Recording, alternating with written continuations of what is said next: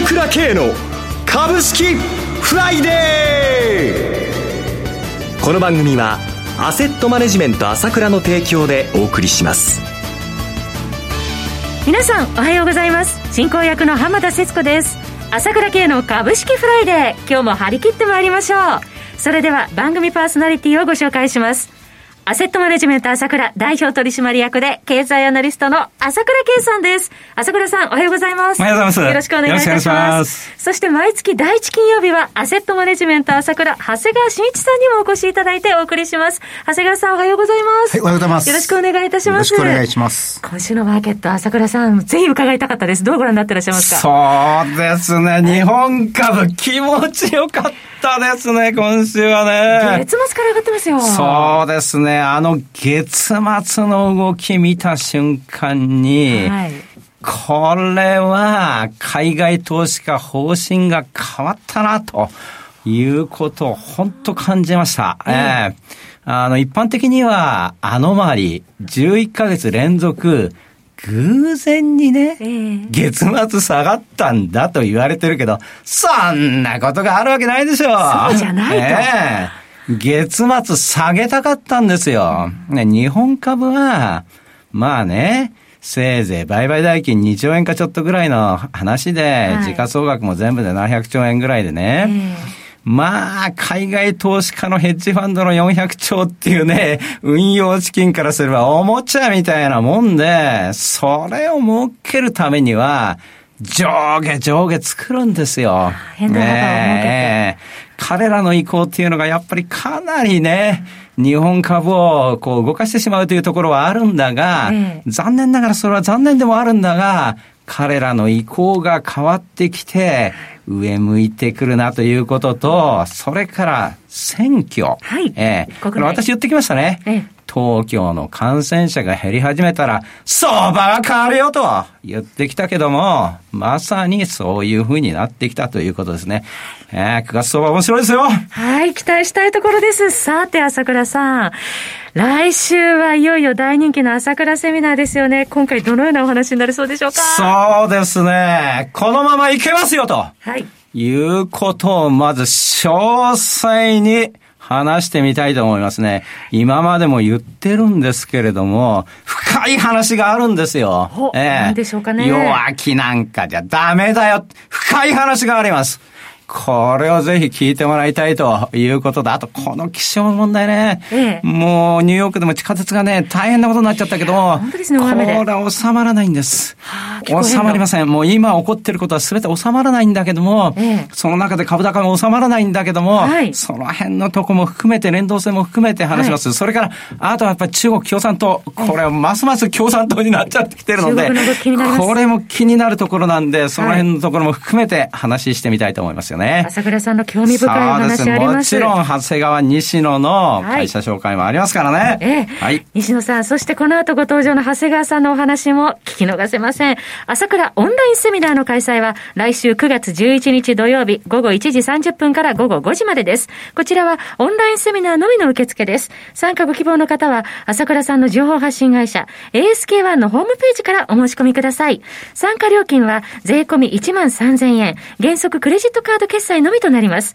クレジットカードをお持ちでない方で、セミナー参加をご希望の方は、ASK1 のフリーダイヤル、0120-222-464、0120-222-464までお電話ください。なお、セミナーでは取扱い商品の勧誘を行う場合がございます。また、今後の新化、コロナウイルス流行の状況によっては実施できない場合がございますのでご了承ください。それではお知らせを挟みまして、長谷川さんのコーナーをお届けします。鋭い分析力で注目、経済予測のプロ、朝倉慶。日々のマーケット情勢や株式情報、個別銘柄の解説を朝倉本人とスタッフが平日16時、メールで約10分の動画を無料で配信中。株の判断に迷ったら朝倉慶。詳しくはアセットマネジメント朝倉のウェブサイトへ。本日の指標解説無料メールマガジンにご登録ください。アセットマネジメント朝倉は、証券取引、金銭、有価証券の予託、貸付行為は行っておりません。また、情報提供する金融商品の取引では、相場変動などにより損失を生じる恐れがあります。取引説明書、契約締結前交付書面などを十分にお読みいただき、ご理解の上お取引ください。金融商品仲介業者登録関東財務局長金中第605号。ここからは、長谷川慎一の株式金曜ダービーのコーナーです。一つお気をつけいただきたいのは、買い推奨するものではございません。長谷川さんの視点で注目される銘柄を開けていただきます。投資の最終判断はご自身で行ってください。長谷川さん、よろしくお願いいたします。はい、よろしくお願いします。さて、前回8月6日ご登場の時に取り上げていただいた5銘柄の中で、一番際立ってるのがやっぱり日本郵船でしょうか？すごいですね。この郵船、まあ、長谷川、この番組でも多分3000円から、3000円台から話してると思うんですよね。一気に9000近くまで来ましたよ。もうね、うちの会社でもね、ええ3000円台から長谷川が優先優先優先優先って騒いでるわけですよ。注目銘柄として。でも私ね、内心をね、ずっと上がってきたじゃないですか。はい。大丈夫かなとか思いながら 見てたんですけれども。歴史的活況ですよ。だけすごい業績になっちゃって、今、私の方が強気になっちゃってるっていうか。まったく長谷川には参りますよ。はい、見事だったと思います。ね、今回も楽しみです。それでは早速伺ってまいりましょう。長谷川さん、よろしくお願いいたします。はい、お願いします。はい。えー、それでは銘柄教えていただけますでしょうか？はい。えー、ちょっとまた連続になるんですけど、はい、えー、アイドマホールディングスです。はい。アイドマホールディングスです。コード番号7373マザーズ上場の銘柄。先月に続いて取り上げていただいています。昨日は変わらずの5470円でした。はい。まあ、あのまあ、企業データベースとかですね、はい、営業管理機能を備えた、まあ、あの、自社開発システムのセールスクラウドですね。はい、まあ、こういったものを活用して、まあ、法人営業のて、あの、マーケティングを支援するということで、まあ、ヒアリングしてですね、まあ、そういった、あの、営業先のリストとかトークを作成してですね、それをもとに、えー、この会社が電話営業などをですね、代行して、効果の高い営業所を、まあ、検証して顧客に納品するというビジネスを、まあ、やってるわけなんですけれども、はい、やはり成長力がすごいっていうことですよね。まあ、今期予想で売上は90%増、営業利益は265%増を見込んでまして、で、株価はですね、7月15日に6520円をつけた後ですね、はい、4445円まで約3割スピード調整をしたんですね。はい、で、そこからもみ合いからですね、再度上昇基調に入ったんじゃないかと思います。まあ、昨日はですね、6070円まであって、まあ、変わらずのですね、600円もの大きな上髭を形成したんですけども、はい、あの、まあ、逆にですね、上髭を陽線で包むことになればですね、えー、まあ、大きな上昇相場が期待できるのではないかと思ってます。はい続いてはいかがでしょうか？はい、エンジンです。エンジンは、コード番号7370マザーズ上場の銘柄で、昨日は325円安4615円でした。はい。えまあ、中小中堅企業、まあ、医療機関ですね。まあ、そういった PR 支援、えー、顧客と各種メディアをつなぐですね、プラットフォーム提供が、まあ、主力業務ということで、まあ、テレビ、新聞などのですね、既存メディアだけじゃなくて、まあ、多様なメディアを含めたですね、最適で安く、えー、PR パッケージを提供するということですね。はい、で、まあ、その主力である法人、えー、経営者向けの、えー、と、およびですね、医療機関と医師向けの PR 支援サービスは、まあ、ここが、まあ、培ったメディアネットワークでですね、えー、中小、中小、えー、中堅企業、医療機関を対象としてですね、PR 支援サービスを提供しているということですね。はい、で、もう今 PR っていうのは新しい宣伝のあり方として地位を傷つきつくあってですね、えー、まあ前期の決算の売上は41.5%増、営業利益は倍増で終えましたけども、今期も売上42.3%増、営業利益53.5%増を見込むですね、高成長企業と。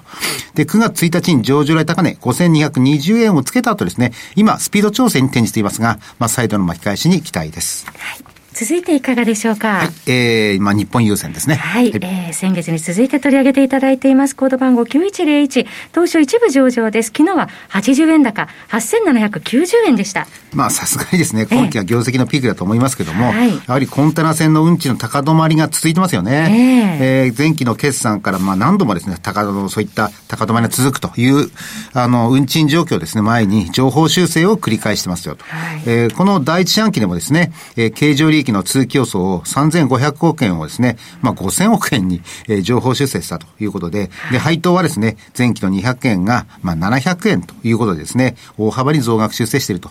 えー、で、上昇している現在でもですね、PR はまだ2.9倍、まあ、配当利回りも7.9%まであるわけですね。で、この5000億の内訳なんですけども、上期が3400億円で、下期が1600億円なんですよね。はい、で、まあ、かなりその下期が落ちると、あいうことが前提になっているんですけども、えーあの、まあ、少しでもですね、今、コンテナ価格の下落がずれればずれるほど、まあ、再度の情報修正ってことも十分あるかもしれませんね。はい、で今までの日本企業ならですね、まあ今が業績のピークで、まあ増配をするとしてもですね、少しの増額とかにあのしたのかもしれません。まあ商船三井もそうですけどね、はい、日本企業の変化を語る現象なのではないかと思ってます。まあ仮に今が業績のピークだとしても、まあバリエーション的には割安すぎると思われ、ええー、2007年にですね、バルチック海運指数の急上昇背景にですね、はい、12,760円の、えー、上場来高値をつけておりますが、まあ仮にこの値段まで買われても PR4.3 倍です。そうですよね。えー、期待です。続いてはいかがでしょうか？はい、えー、創生グループです。はい、えー、コード番号4565でマザーズ上場の銘柄です。昨日は当円安1784円でした。はい、えー、研究開発費も多くですね、えー、中間決算はまあ赤字なんですけども、まあマイルストーンなどですね、そういったものがあの入ってくるために、まあ通期では黒字を見込んでいます。はい、で、現在ですね、期待する材料は、えー、2つあります。えっ、ー、と、1つはですね、あの、ファイザーに導出した、まだまだフェーズ1ですけども、えー、えー、2型糖尿病薬剤、まあ糖尿病が悪化するとですね、まあインシュリン注射ということになるんですけども、はい、これを経口材料控えようとするものですね。で、もう一つは統合失調症。まあ、これは今度フェーズ2に進むみたいですけれども、えー、まあ、脳内物質のですね、ドーパミンと、えー、セロトノンのバランスがですね、えー、セロトニンですか、バランスが崩れることで、まあ、起きるということなんですけど、この薬は双方調整する、えー、世界初の薬剤だということみたいですね。で、まあ、これがいろんな、あの、企業からアプローチが、まあ、来てると、えー、パートナーを選ぶということですね。えー、で、その他にも、炎症性腸疾患、拒食症、アトピー性皮膚炎の薬などですね、候補品は豊富で、えー、ファイザーはですね、ここの技術量、こう評価してですね、はい、2.3%に当たる188万株を保有してます。まあ、2016年にですね、6545円までつけた人気銘柄でありますね。そうでしたね。最後もう一銘柄お願いできますか？はい、えー、ローランド DG です。はい、ローランド DG はコード番号6789東証一部上場の銘柄で昨日は8円高2960円でした。はい、えー、広告販売用のですね、インクジェットプリンターで世界周級の企業と。はい、えー、ラッピングカーやですね、屋上の広告などは、まあ、景気に左右されることが多いわけですね。えー、えー、ですから世界的なコロナ禍の明けのですね、景気回復局面、えー、これはですね、長く続く可能性はあるのかなと思ってます。はい、えー、業績のブレがあってですね、大きな上昇局面、下落局面にですね、まあ、分かれやすい会社なんですけども、えー、今回は大きな上昇局面に入っているのではないかと思っています。はい、まあ、ちなみに2007年高値は6440円、えー、2014年は5080円と、ね、はい、はい。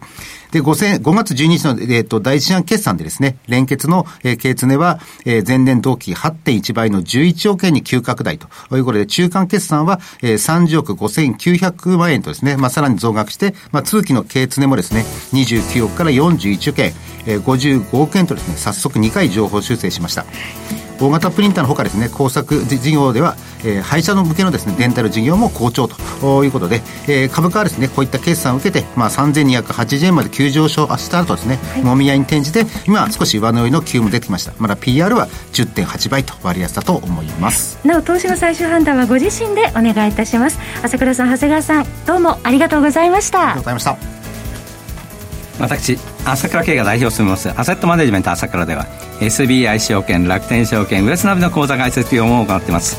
私のホームページから証券会社の口座を作っていただきますと週2回無料で銘柄情報を届けるサービスがあります。ぜひご利用ください。それでは今日は週末金曜日頑張っていきましょう!